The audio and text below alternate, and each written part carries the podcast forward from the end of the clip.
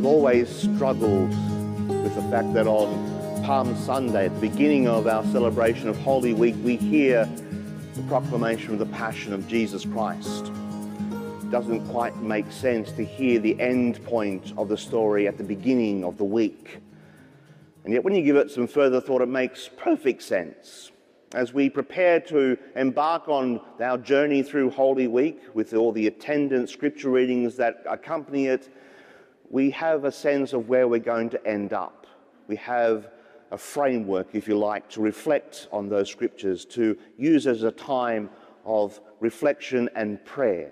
We know where we're going, so we have less to worry about about that, and we can, in, in one sense, embrace the journey a little more deeply.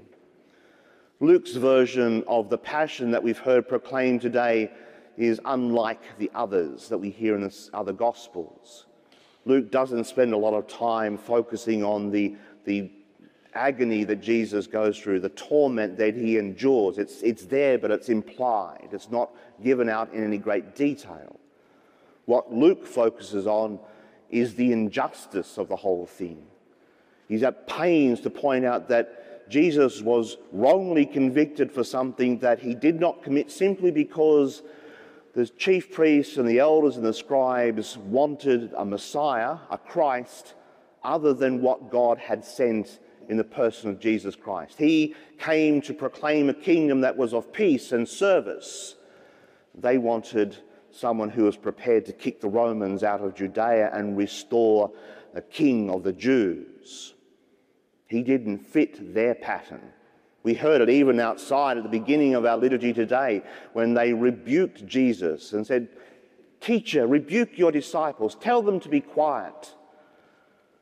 We hear it with the mocking and the insults leveled against him right throughout the Passion as Luke records it.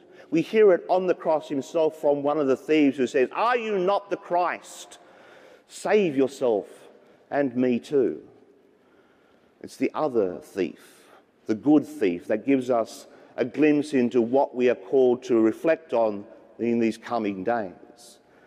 Jesus, remember me when you come into your kingdom. A request that immediately granted by Jesus when he says, Today you will be with me in paradise even those words remind us that the kingdom that Jesus came to proclaim is not a kingdom of this world. It's not a kingdom of armies and authority and power. It's a kingdom that's rooted firmly in God's justice, God's mercy, God's love for his people. As we meander our way through these coming days, as we prepare ourselves to celebrate the great event that is Easter death and resurrection of Jesus, we know what we're focusing on. We're knowing that Jesus was prepared to go to the cross to announce a kingdom that is not of this world. And our task as his disciples is to do exactly the same thing.